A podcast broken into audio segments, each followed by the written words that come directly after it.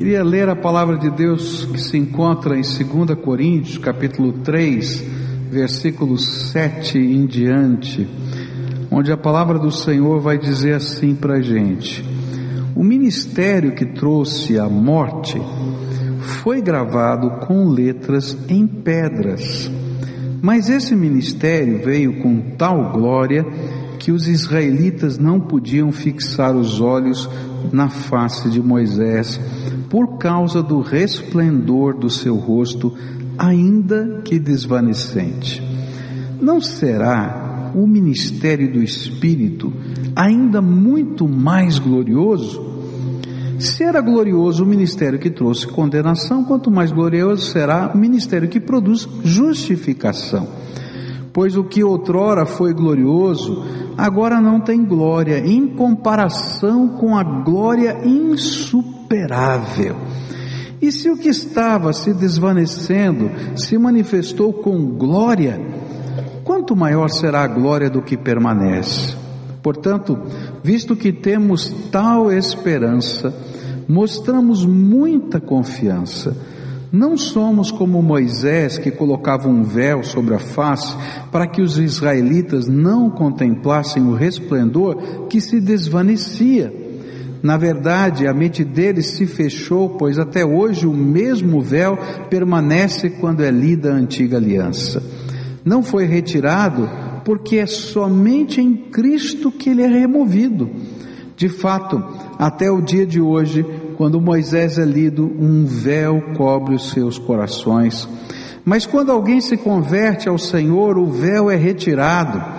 Ora, o Senhor é o Espírito, e onde há, está o Espírito do Senhor, ali há liberdade. E todos nós que com a face descoberta contemplamos a glória do Senhor, segundo a Sua imagem estamos sendo transformados com glória cada vez maior, a qual vem do Senhor, que é o Espírito. Nós temos estudado o livro de 2 Coríntios e você conhece o contexto, né? Só basta lembrar. Paulo está se defendendo diante de uma igreja que estava dividida por causa da influência de um grupo de é, cristãos judeus vindos lá de Jerusalém e que diziam: olha, antes de você se transformar em cristão, você tem que se converter ao judaísmo, aceitar cerimônias judaicas, passar pela circuncisão. E aí então a igreja estava se, se dividindo com aquela confusão. E eles diziam: olha, você não tem autoridade para ministrar. Quem mandou você plantar essa igreja desse jeito? Porque você não tem as cartas de apresentação dos apóstolos. Então, todo esse contexto.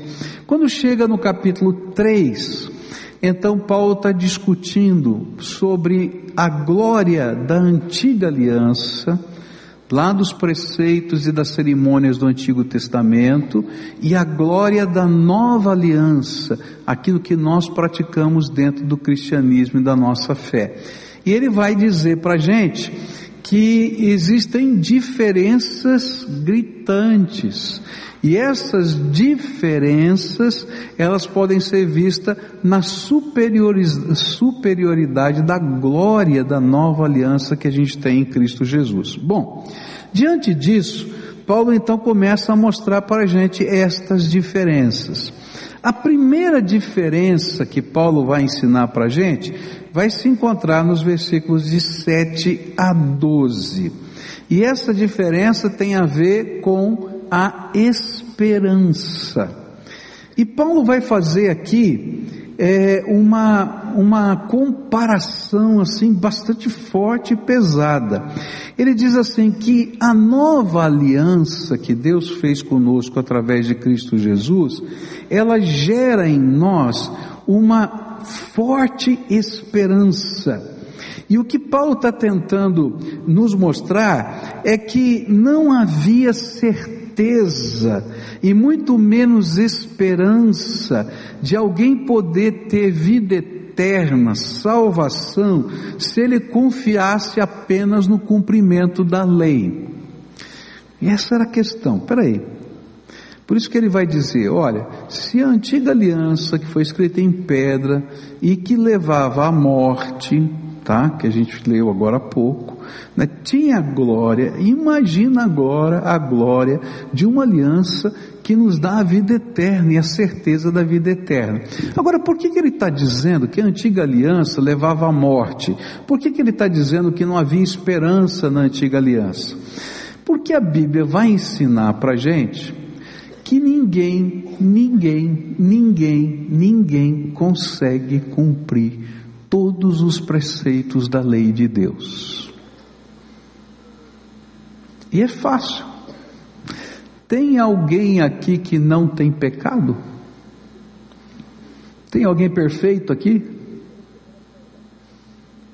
É tão, tão sério isso que na história da humanidade os mais santos de todos os homens tinham pecado. Até Maria, mãe de Jesus, tinha pecado. Se, se tem pessoas que não acreditam que ela tinha pecado, pelo menos o pecado original ela tinha. Não tem jeito. Porque a Bíblia diz né, que não existe uma única pessoa na face da terra que não tinha pecado. Então, a velha aliança, o que, que ela fazia? Ela apontava e dizia assim: Olha, você não consegue, você não tem jeito, não funciona. Você é pecador, você é pecador, você é pecador, você é pecador, você é pecador. Esse era é, o que a aliança colocava. E aí o que, que existia na velha aliança? Era uma esperança de que no futuro Deus mandaria uma pessoa, o prometido dele, que era o Messias, que ia resolver esse problema.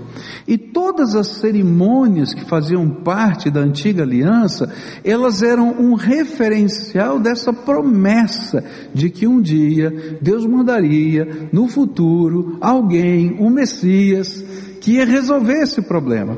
Mas aí você vai me dizer, mas e, e as cerimônias que tinham lá para perdão dos pecados e etc. Ok, essas cerimônias elas também eram um referencial, porque a Bíblia diz que o salário do pecado é a morte. Então o que acontecia? Para que você não esquecesse que você é pecador e que você está morrendo e que não tem jeito para você a não ser a graça de Deus, o que que acontecia? Você ia para o templo para prestar o seu culto, né? e você levava um animalzinho na velha aliança. Você levava um animalzinho. E esse animalzinho, antes de qualquer coisa, tinha que morrer no seu lugar. E você se apresentava diante do sacerdote, colocava a mão na cabeça da ovelhinha, como um símbolo de que você estava transferindo os pecados. Não é que os pecados estavam sendo transferidos para a ovelhinha, isso era só simbólico para dizer para você: o salário do pecado é a morte. Botava a mão na cabeça, tá? E aí o sacerdote vinha com um cutelo, uma adaga, e matava o bichinho, e você ficava segurando a cabeça do bichinho, e vendo o bichinho sangrar. E quando ele morria, o sacerdote pegava aquele animal, jogava sobre o altar e queimava completamente, porque do pecado não sobra nada, não presta nada. E aí Paulo está dizendo assim: olha, esta cerimônia ela não tinha poder para perdoar os pecados, ela só dizia que você morria. Porque tanto Abraão, como todos os outros do passado, eles criam e eles tinham esperança de que um dia veria o Messias, e esse Messias seria aquele que tiraria o pecado do mundo. Por isso, quando Jesus veio, João Batista, ele diz assim: Este é o Cordeiro de Deus que tira o pecado do mundo. E pensa bem, todo mundo que estava acostumado com essas cerimônias entendeu o que João Batista falou. Este é o Cordeiro, lembra do Cordeiro? De Deus que tira o pecado do mundo. E aí Paulo está dizendo assim para a gente: olha, não tem comparação entre a velha aliança e as suas cerimônias E a nova aliança, e aqui é importante ressaltar outra vez: Paulo não está falando que não matar, não roubar, que são aqueles princípios dos dez mandamentos, eles ficaram obsoletos. Não, esses são valores morais imutáveis. O que ficou obsoleto é o sacrifício de animais, o que ficou obsoleto era a circuncisão, o que ficou obsoleto era a guarda de uma série de, de preceitos religiosos que eram sombra apenas dessa promessa que pela fé estava sendo aguardada. Ele diz assim: olha, toma posse da glória da nova aliança. Por quê? Porque essa velha aliança, ela simplesmente mostra para gente que a gente está perdido. Olha alguns versículos da palavra de Deus, e eu disse no primeiro culto, quero repetir agora. Se você quer entender esses textos que a gente está lendo, tem que fazer uma lição de casa, tá? Leia os primeiros quatro capítulos do livro de Romanos. Paulo vai explicar o que ele está pensando. Aqui é um resumo daqueles quatro capítulos lá do livro de Romanos, onde Paulo está explicando tudo isso que eu estou falando aqui para vocês. Olha só, Romanos 3,10 diz assim: Como está escrito, não há nenhum justo, nem sequer um. Segundo texto, Romanos 3:20. Portanto, ninguém será declarado justo diante dele, baseando-se na obediência à lei, pois é mediante a lei que nos tornamos plenamente conscientes do pecado. Romanos 3:23. Pois todos pecaram e estão destituídos da glória de Deus. Por isso, sem Jesus não tem esperança. Mas foi justamente para que nós pudéssemos ter esperança eterna que Jesus veio a esse mundo. E ele fez uma aliança conosco que é firmada pela fé, onde através do poder do Espírito Santo, Deus trabalha através de Jesus justificação. Como é que é esse negócio de justificação? Complicado esse negócio de justificação. Eu sei que sou pecador. Não tenho dúvida. Você tem dúvida de que é pecador? Eu não tenho nenhuma. Que eu sou pecador. Tá? E aí, como é que funciona a graça de Deus? A graça de Deus é que Ele tomou o meu lugar. Lembra do cordeirinho? Só que não é um bichinho, não. Jesus tomou o seu lugar e morreu na cruz, porque quem devia morrer era você. E no dia do juízo, a Bíblia diz, lá no livro de Apocalipse, capítulo 20, que naquele dia Deus vai abrir os livros, tá? E nos livros todos os seus pecados estão registrados. Nesse dia eu acho que eu vou me esconder debaixo de uma cadeira.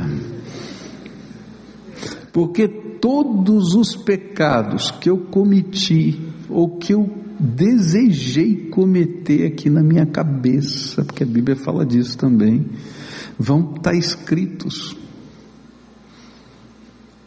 Já pensou os seus? O negócio é feio. E naquela hora, né, a ideia, lembra que isso é uma figura de linguagem. Eu não sei se vai ter livro mesmo, mas é uma figura de linguagem. Vai estar registrado. E naquela hora a gente vai entender o tamanho da graça salvadora de Deus. Porque quando mostrarem aqueles livros, a única coisa que você vai pensar assim: Deus pode me mandar para o inferno porque eu mereço.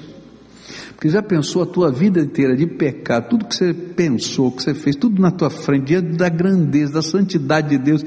Olha, esse negócio do inferno, é, olha, eu mereço mesmo. E se fizer uma conta corrente de, de, de coisa boa e ruim, querido, você está sempre no negativo. Eu não conheço ninguém que esteja no positivo. Mas nessa hora, aqueles que receberam Jesus como Senhor e Salvador da sua vida, Jesus vai se levantar e dizer assim: Pai, eu tomei o lugar dele lá na cruz. E naquele dia na cruz, todos esses pecados foram lançados sobre mim. Pode olhar no outro livro, e a Bíblia diz que vai ter um outro livro. E esse livro a Bíblia chama de o livro da vida. Vê lá, o nome dele está escrito com o meu sangue no livro da vida. Gente, isso que é salvação. Isso que é justificação. Não é que você se tornou bonzinho, perfeito, santo, maravilhoso, não. O sangue de Jesus, o Filho do Deus vivo, purificou você de todo pecado. E tem gente que ainda pergunta assim, mas pastor, e tudo bem, esse negócio aí, legal, né? Eu já aceitei Jesus, tem até algumas denominações que ensinam isso, né? E se um segundo antes de eu morrer, eu pequei e não deu tempo de pedir perdão. E agora? Aí, gente, a gente vai entender que esse pecado vai entrar naquela lista que está lá, junto com todos os outros, mas Jesus vai continuar se levantando diante de você e dizer: Pai, por ele eu morri, por isso eu escrevi com meu sangue o nome dele no livro da vida. Aí alguns vão dizer assim: bom, mas então vamos pecar à vontade, já que é assim. Aí se você ler Romanos capítulo 6, ó, o melhor comentário sobre esse texto é Romanos. Romanos capítulo 6 vai fazer, Paulo vai falar a mesma coisa. Quer dizer, vamos pecar à vontade? Não! Sabe por quê? Porque no dia em que você recebeu Jesus como Senhor, você se tornou templo do Espírito, e o Espírito de Deus está habitando em você, e você não vai conseguir mais viver do jeito que você vivia antes. Está entendendo? É interessante tudo isso porque Paulo está ensinando para a gente uma coisa tremenda. E ele vai dizer para a gente que eu posso ter certeza da minha salvação, não porque eu sou bonzinho, maravilhoso, não. Eu posso ter certeza da minha salvação porque a palavra de Deus afirma e eu assumi isso pela fé. Eu posso ter certeza da salvação porque o sangue de Jesus é suficientemente poderoso para fazer essa obra. Mas talvez você ficasse com dúvida. E aí então a palavra de Deus vai dizer que você pode ter certeza da sua salvação, porque no dia em que você recebe Jesus como Senhor e Salvador da sua vida, Ele coloca dentro de você o seu Espírito Santo, e é o Espírito Santo que testemunha para nós que nós somos filhos de Deus. Olha só o que o livro de Romanos vai dizer no capítulo 8, verso 16. O próprio Espírito testemunha ao nosso espírito que somos filhos de Deus. E aí a gente vai entender que Jesus é a nossa esperança. Jesus é a glória da nova aliança. É Ele que faz com que esta glória não se desvaneça. E aqui ele está falando de Moisés, né? Moisés subiu na montanha, viu a glória de Deus, voltou com o rosto brilhando pela presença da glória de Deus, trazendo as tábuas da lei. O povo olhou para Moisés e disse: Moisés, a gente não aguenta ficar olhando para você. É um negócio esquisito demais, impressionante demais. Bota um véu, ele coloca o véu. Né? Mas à medida que o tempo vai passando, o brilho vai diminuindo. Sabe por quê? Porque o mediador da velha aliança era um homem pecador como eu e você, era Moisés. Foi ele que subiu na montanha, foi ele que trouxe as tábuas. Mas hoje o mediador da nova aliança é Jesus, o perfeito homem, perfeito Deus. Por isso a glória de Deus não se desvanece, mas ao contrário, lá no final desse texto ele diz que de glória em glória, dia após dia, Deus vai transformando a nossa vida para a gente ficar um pouquinho mais parecido com Ele, até chegar aquele dia, quando a gente entrar na presença dEle e Ele fizer toda a obra de transformação, nos dando um novo corpo, uma nova maneira de ser para a glória eterna dele. Essa é a obra da nossa salvação. Deixa eu mostrar um gráfico aqui para você, para a gente entender o que Paulo está tentando ensinar para a gente. Coloca o gráfico aí, olha aqui. O plano de Deus para o homem era vida e vida eterna. Por isso, quando Deus criou o homem, Ele criou com esse sentimento de vida eterna. Não importa que idade você tenha, não importa em que cultura você esteja, o homem não aceita a morte. Todo mundo sabe que vai morrer. É verdade ou não é? Mas é um negócio contraditório dentro da gente. Por quê? Porque nós fomos criados por Deus para a vida eterna. Mas quando entrou o pecado, tá? Lá com Adão, e a gente chama isso de queda, tá? Houve uma separação entre o homem e Deus. E foi por causa dessa separação entre o homem e Deus que a morte entrou no mundo. Não existia morte. A morte entrou por causa do pecado. E aí então essa separação gera um vazio dentro da gente. Por isso, em qualquer cultura da terra, você vai para qualquer lugar do mundo, até para povos que não conhecem nada da civilização, você vai encontrar religião. Por quê? Porque dentro do homem, ele precisa, ele sente a necessidade de se reconectar com Deus. E essas flechinhas, ó, tiraram a minha, ó, essas flechinhas que estão ali, representam a religião. O que, que é a religião? Religião quer dizer religar, quer dizer você tentar se reconectar. Então tem gente que vai à igreja, que faz boas obras, que pratica religião, que pratica filosofias espiritualistas, que faz isso, faz aquilo, mas a Bíblia diz que nenhuma dessas tentativas chega no alvo. O único que nos conecta com Deus é Jesus. Por isso Jesus ensinou: Eu sou o caminho, a verdade e a vida, e ninguém vem ao Pai senão por mim.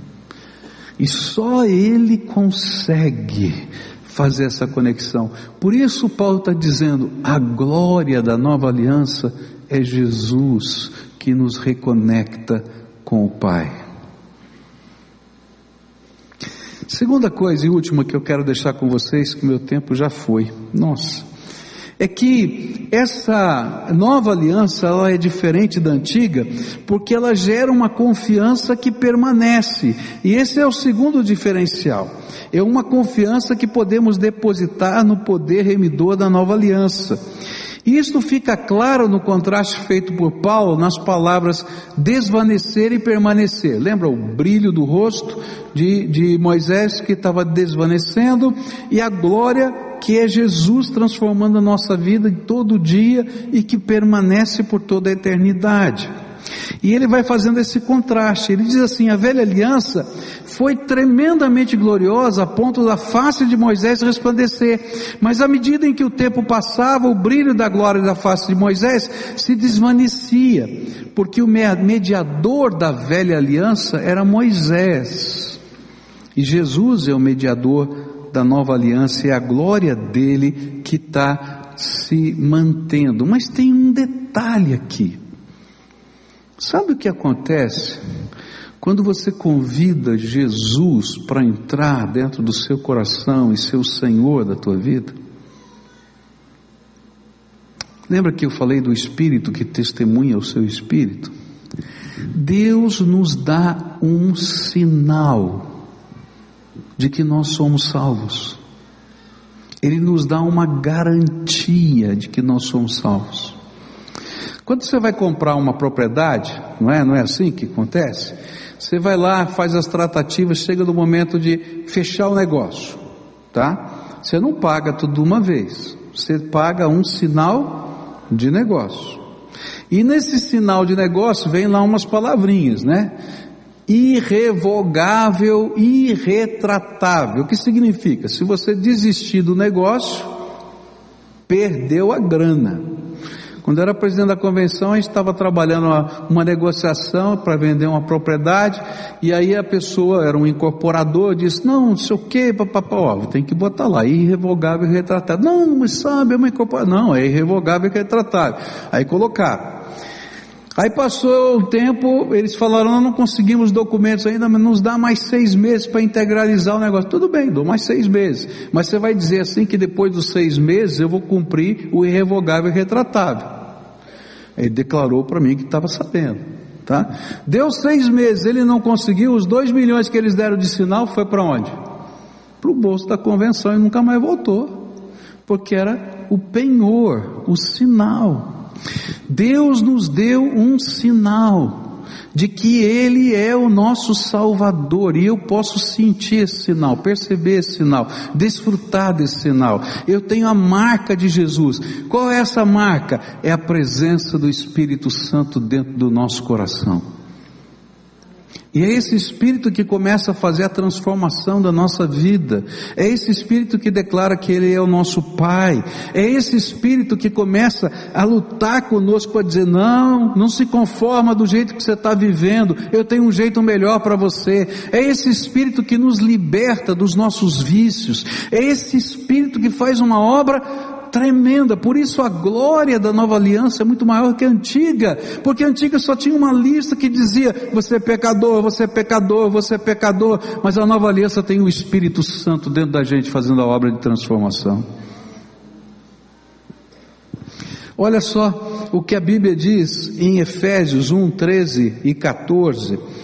A mesma coisa aconteceu também com vocês, quando ouviram a verdade, a verdadeira mensagem, a boa notícia que trouxe para vocês a salvação. Vocês creram em Cristo e Deus pôs em vocês a sua marca de proprietário, quando lhes deu o Espírito Santo que ele havia prometido. E o Espírito Santo é a garantia de que receberemos o que Deus prometeu ao seu povo. E isso nos dá a certeza de que Deus dará liberdade completa aos que são seus. Portanto, louvemos a sua glória. A palavra de Deus e o ministério do Espírito Santo representam a garantia da nossa salvação. E quando nós estamos em Cristo, isto é mais do que religiosidade, é uma comunhão.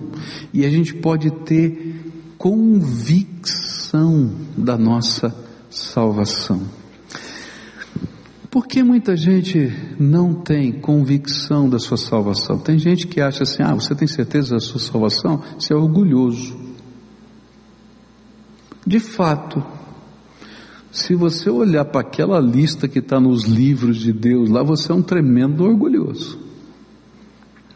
Agora, se você olhar para aquela lista que Deus está lá escrevendo do livro da vida, onde fala que foi escrito com o sangue de Jesus, o nosso nome no livro da vida, então eu não sou orgulhoso, eu sou adorador do Cristo que me deu essa benção.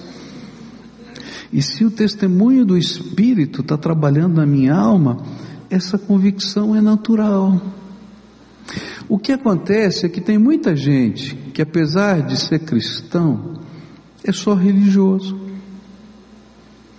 Tem muita gente que vai à igreja, que tem costumes religiosos, mas não conhece o poder de Deus na sua vida.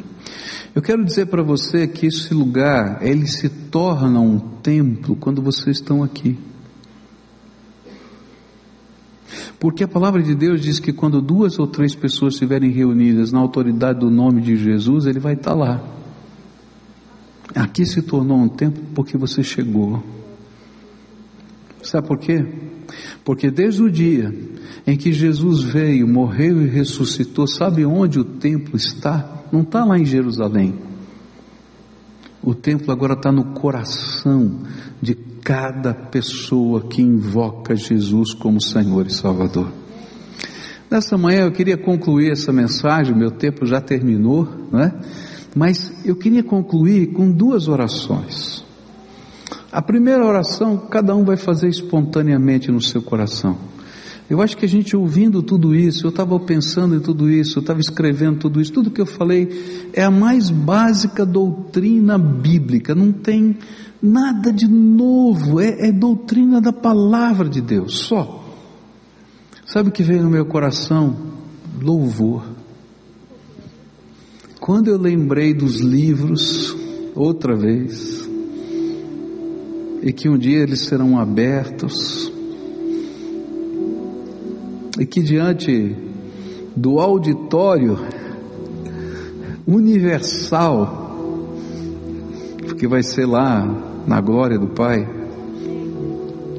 eu não vou ter outra chance a você dizer: sou pecador, sou pecador, sou pecador mesmo, me envergonho dos meus pecados. Mas quando Jesus se colocar em pé a meu favor e disser, Pai, olha aí o livro, por ele eu morri, com o meu sangue eu escrevi o seu nome.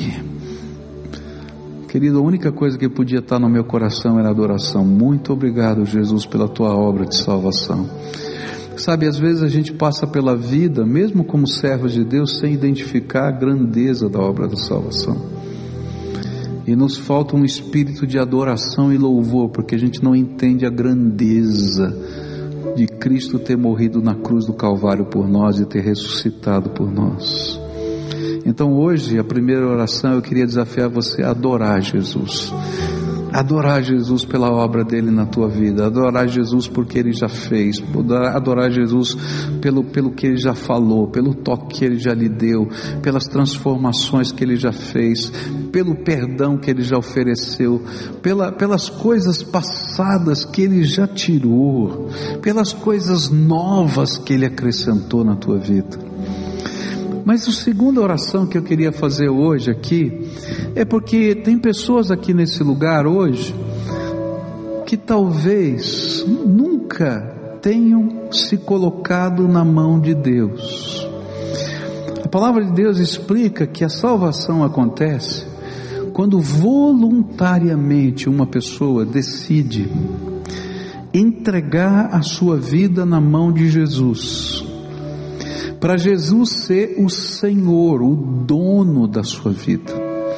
O que, que significa essa entrega? A gente se reconhece na condição de pecador, a gente sabe que não pode, a gente sabe que não, não tem jeito, e a gente diz: Senhor, eu creio que tu podes me salvar, e então eu me entrego para Deus poder fazer a obra dele, para Ele poder me transformar no templo dele, Ele tem que ser o dono da minha vida. Para ele colocar o Espírito Santo, porque o Espírito Santo é uma marca de propriedade, ele tem que ser o meu dono, o meu Senhor. E aí a gente se oferece. Por isso Paulo vai dizer em Romanos 12, né? Rogo-vos, pois, irmãos, né? Pela compaixão, pelas compaixões de Deus, que apresenteis os vossos corpos em sacrifício vivo, santo e agradável a Deus, e isto é o vosso culto racional. O que, que ele está dizendo? Agora não é uma ovelhinha que vai morrer, porque Jesus já morreu por você. Mas agora você vai se apresentar e dizer: de hoje em diante eu sou teu. E o Senhor vai poder fazer o que o Senhor quiser na minha vida. O que significa Jesus ser o dono da nossa vida? É que a gente vai dar autoridade para Ele tomar decisões por nós escolher o nosso presente e o nosso futuro, mexer na história da nossa vida, no nosso passado, presente e futuro mexer nos nossos valores, no jeito da gente viver o casamento, no jeito da gente viver os nossos negócios, no jeito da gente fazer as escolhas da vida. É deixar Jesus ser o Senhor. E quando a gente faz isso, a palavra, a palavra de Deus diz que Ele escreve o nosso nome no livro da vida. E Ele coloca o seu Espírito Santo como marca de propriedade e selo sobre nós. Então nessa manhã eu queria orar com algumas pessoas que hoje pela fé desejam se colocar assim na mão de Jesus. Senhor, eu entendi o que o Senhor falou e eu estou me colocando nas tuas mãos hoje. Eu não sei como é que vai ser o futuro, mas eu quero dar o primeiro passo hoje.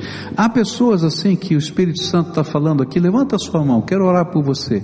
Quem está aqui que o Espírito Santo, isso querida, quero orar por você. Quem mais que o Espírito Santo está falando? Isso, quero orar por você, filha. Quem mais? Você também, querido. Você, você, você. Tem mais gente aqui, você, filho. Aí tem mais alguém lá em cima? Tem alguém? Quero orar por você, filho. Você também, você também. Quem mais está aqui que o Espírito Santo está falando? Você também, filha, tá? Que o Espírito de Deus está mexendo com você, você está entendendo a palavra e a palavra está sendo dita para você. Vem para cá, você que levantou a mão, quero orar com você. Vem aqui rapidinho, bem rapidinho, para a gente orar junto. Você está lá em cima na galeria, pede licença, vem para cá, desce aqui por essas escadas rapidinho, para a gente orar, tá? E a gente vai clamar a Deus juntos aqui, a gente vai clamar, é entrega é uma entrega da vida, tá? Se o Espírito está falando com você, vem, tá?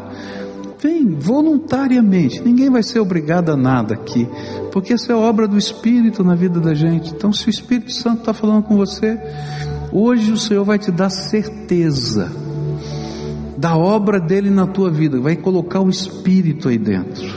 E esse Espírito vai dar testemunho para você, vai dar orientação para você, vai ser o teu o teu diretor aí, o teu coaching, né? Que vai estar tá caminhando junto com você. E o teu nome vai ser escrito no livro da vida. Essa é a coisa mais bonita que tem. Quando abrir os livros, a minha esperança é que não abra, não demore muito nos livros, que ele vai logo para o outro. Eu estou falando de mim, não estou falando de você não, porque eu sei quem eu sou, homem, pecador, como qualquer ser humano. Se não fosse a graça de Deus na minha vida, e é assim que funciona na vida de todos quantos amam e buscam servir Jesus, tá? Muito bem, eu quero orar com você, tá? É, tá chegando um pessoal aí para te abraçar, tá? Eu, eu, eu queria pedir um favor aqui, tá? Todo mundo vai ser abraçado por alguém. Então, tá faltando gente aqui. Eu queria que algum líder que tivesse aqui, algum discipulador, algum líder de célula, algum diácono, pudesse vir aqui, tá? E eu vou convidar essas pessoas para te abraçarem, porque se vocês permitirem, eu vou pedir para eles serem seus padrinhos, tá? Entende? Sabe o que é um padrinho? Tá? O padrinho é aquele que ajuda a gente, né? que caminha com a gente nas coisas de Deus. E eu vou pedir para eles serem seus padrinhos, tá? E vocês vão trocar telefone. Agora eu vou pedir um favor para os padrinhos, tá? Posso pedir um favor para você? Não seja muquirana, convida o teu afilhado para tomar um café na sua casa, tá? Para tomar um café com você, tá? Convida lá, olha, vamos tomar um café junto, tá? Só para a gente conversar o que está acontecendo na tua vida, a gente orar junto, tá? Então troca o telefone, mas ó, se o seu padrinho for muito muquirana, depois você me fala, tá? Porque eu acho que é tão importante isso, a gente entender que esse padrinho também é pecador, tem defeito, é ser humano, mas simplesmente está caminhando junto também nesse processo da vida cristã, tá bom? Agora vamos orar junto, tá? A primeira oração eu vou dizer mais ou menos o que você deve falar, mas ela é tua, eu não posso orar isso por você. O que é importante nessa primeira oração? Primeira coisa que a gente chama de confissão é quando a gente diz: Concordo, Senhor, que eu sou pecador. Eu sei quem eu sou. Segunda coisa, tá? É quando a gente toma um passo de aceitação. Eu creio que tu és, Jesus, o único caminho que pode me aproximar de Deus. Que o Senhor é suficiente, que o Senhor já fez tudo o que precisava fazer na cruz do Calvário. Terceira coisa que a gente faz é convite. De hoje em diante eu te convido para ser o dono da minha vida, o Senhor da minha vida. E aí o quarto pedido é quando a gente, a gente pede que Ele nos abençoe a partir de hoje, sela a minha vida com o teu Espírito Santo. Quatro coisas que você vai pedir a Deus. Usa as suas palavras, do teu jeito, mas fala isso para Deus. Ele diz: Senhor, eu quero isso. E não esquece da última, para ele derramar o Espírito sobre você. Ele vai ser teu professor, teu mestre, teu guia, vai fazer do teu coração o templo, o seu templo. Você Senhor Jesus, tem aqui algumas pessoas que o Senhor tem falado de uma maneira particular. Tu sabes o que eu creio, que o Senhor não falou hoje com eles só, o Senhor vem falando com eles há muito tempo. E hoje simplesmente foi aquele dia em que o Senhor revelou algo mais e eles decidiram se comprometer. E eu quero te pedir agora, Pai, mediante a oração que eles fizeram, Abre as janelas dos céus agora, Pai, e derrama o teu espírito sobre eles. Que a alegria da salvação venha sobre eles. Que venha sobre eles, Senhor, o testemunho do Espírito, que eles possam ouvir dentro da alma. Você é meu filho amado em quem eu tenho alegria. Ó oh, Pai, que nesta hora, Pai, o peso, o peso que às vezes fica sobre os nossos ombros seja arrancado e lançado sobre a cruz de Jesus. Que toda a amarra de Satanás, opressão, algema, sei lá o que, seja quebrada agora em nome de Jesus e que haja libertação em nome de Cristo. E que nesta hora o teu Espírito derramado sobre eles Derrame, Senhor, sobre eles esse espírito de consolação, de sabedoria, os dons do teu espírito, a força do Senhor, de tal maneira que o reino de Deus esteja dentro deles. Escuta, Deus, a nossa oração e aquilo que eu oro em nome de Jesus. Amém e amém. Agora vocês que estão aqui na frente, dá uma olhadinha para trás. Todo o povo de Deus vai ficar de pé aí atrás, tá? Dá uma olhadinha para trás, tá? Mas não vai embora ainda não. Só olha para o povo que está aí, tá? Vamos dar uma salva de palmas para eles, dizer que eles são bem-vindos. Sabe por quê? Porque essa é uma família. Isso aqui é uma família. Uma família espiritual. Família tem problema? Você conhece alguma família que não tem problema? Então você me conta, porque eu não conheço. Então a igreja também tem um monte de problemas, mas nem por isso deixa de ser família de Deus, tá? Então não fique pensando que está tudo perfeito, não. Tem um monte de problema, mas Jesus está no meio do seu povo. Então agora nós vamos terminar o culto adorando a Deus, tá bom? Então não vai embora não, fica abraçado, madrinha e padrinho, convida para o café, larga a mão de ser muquirana, tá? Mas assim, um café bem gostoso lá na tua casa, de comunhão, de fraternidade, de amizade, de carinho, né? Se for possível, comece o discipulado com esse povo para caminhar na fé, né? E um dia, quem sabe, a gente vai estar lá no batistério juntos, né? Em nome de Jesus.